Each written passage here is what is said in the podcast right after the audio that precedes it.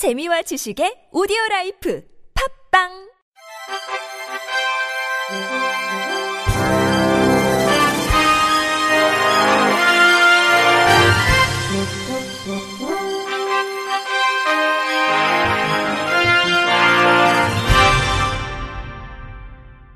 청취자 여러분 안녕하십니까? 7월 31일 화요일 KBS 뉴스입니다.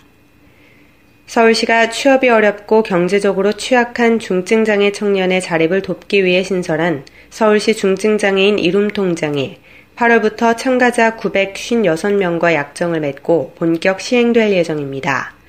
서울시는 어제 용산구, 종로구, 중구, 금천구, 구로구를 시작으로 다음 달 17일까지 서울시 복지재단과 각 자치구청 등에서 통장 참가자와 가족들을 상대로 약정식을 개최하고 약정을 마치는 대로 8월분부터 저축을 시작할 계획이라고 밝혔습니다. 이번에 약정을 맺는 통장 참가자 956명을 장애 유형별로 살펴보면 발달장애 695명, 뇌병변장애 71명, 지체장애 50명, 청각장애 40명, 시각장애 41명, 정신장애 40명, 기타 19명 등이며 참가자 평균 연령은 24.2세입니다.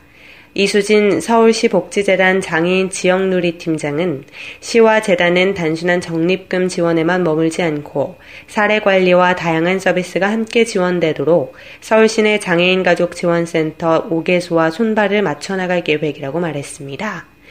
한편 이름통장은 서울시에 거주하는 중증장애 청년이 매달 10에서 20만 원을 3년간 저축하면 서울시가 시 재원으로 매달 15만 원씩 추가 적립해주는 매칭 저축 프로그램으로 서울시는 중증장애 청년의 경제 상황을 개선하고 이들이 자립할 수 있는 환경을 만들어주기 위해 전국 최초로 이 프로그램을 개발했습니다. CJ 프레시웨이는 지난 26일 시각장애 아동들의 점자 교육을 위한 점자 도서 만들기 봉사활동을 진행했다고 밝혔습니다.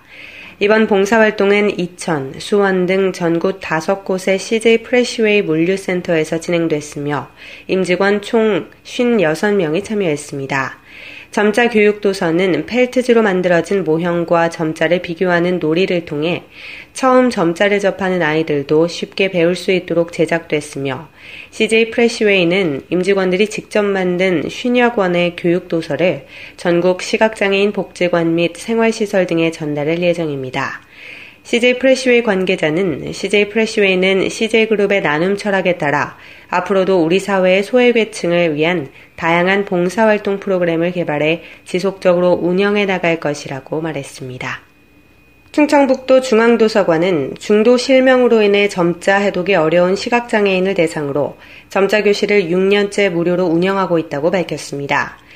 이 교육은 충북 시각장애인연합회 청주시 지부와 연계해 신체적, 사회적 장애로 교육 서비스를 쉽게 접하지 못하는 시각장애인을 대상으로 열립니다.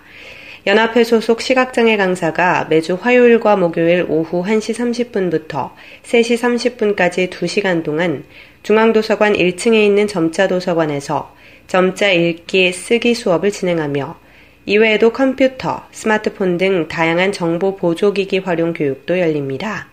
양계석 충북 중앙도서관장은 시각장애인들이 점자 교육을 통해 재활 의지를 다지는 기회가 되길 바라며 앞으로도 장애인들이 자아 실현에 한 발 더 다가가도록 힘써 나갈 것이라고 말했습니다.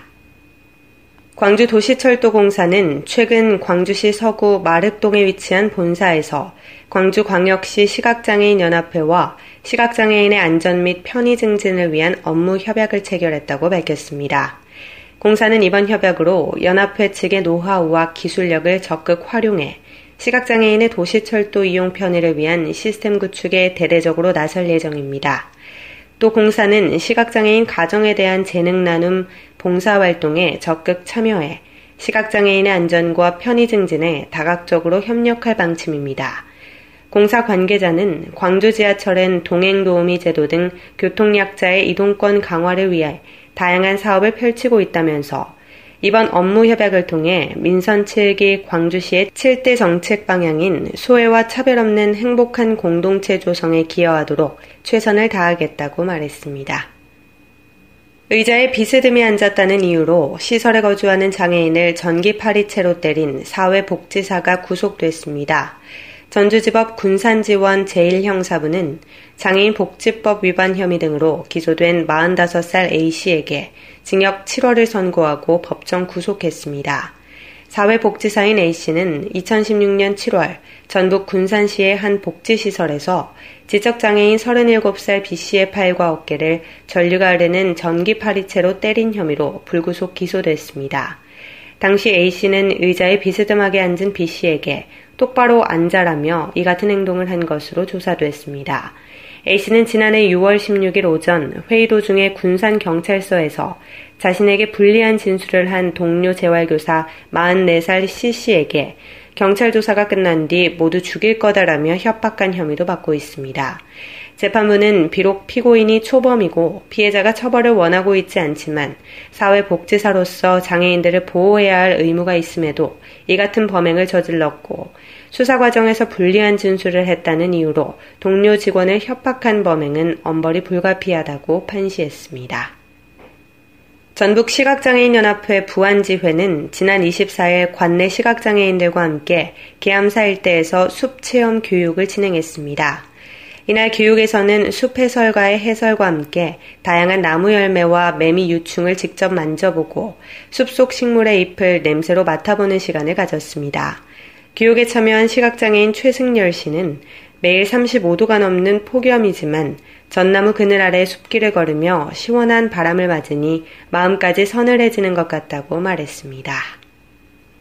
경남 진주 소방서는 지난 24일 오전 남강로에 위치한 경남 시각장애인 연합회 진주지회 사무실에서 의용 소방대 수호천서와 함께 시각장애인 및 직원 30여 명을 대상으로 소방 안전교육을 실시했습니다. 이번 교육에서는 심폐소생술과 함께 화재 초기 소화기 사용 방법과 신속한 대피 방법, 재난 발생 시 초기 대응 요령, 응급처치 방법 등이 다루어졌습니다.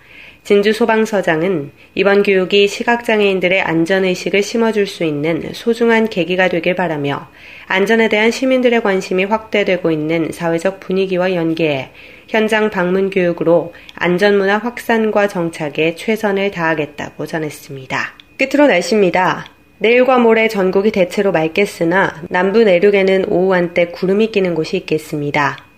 전국 대부분 지역에 폭염 경보가 발효 중인 가운데 낮 기온이 35도 이상으로 올라 매우 무덥겠고 열대야가 곳곳에 나타나겠습니다. 이 무더위가 장기간 지속되는 가운데 온열 질환자의 발생 그리고 농축 수산물의 피해가 우려됨이 각별히 유의해 주시기 바랍니다. 내일 아침 최저 기온은 22도에서 28도, 낮 최고 기온은 32도에서 39도가 되겠습니다.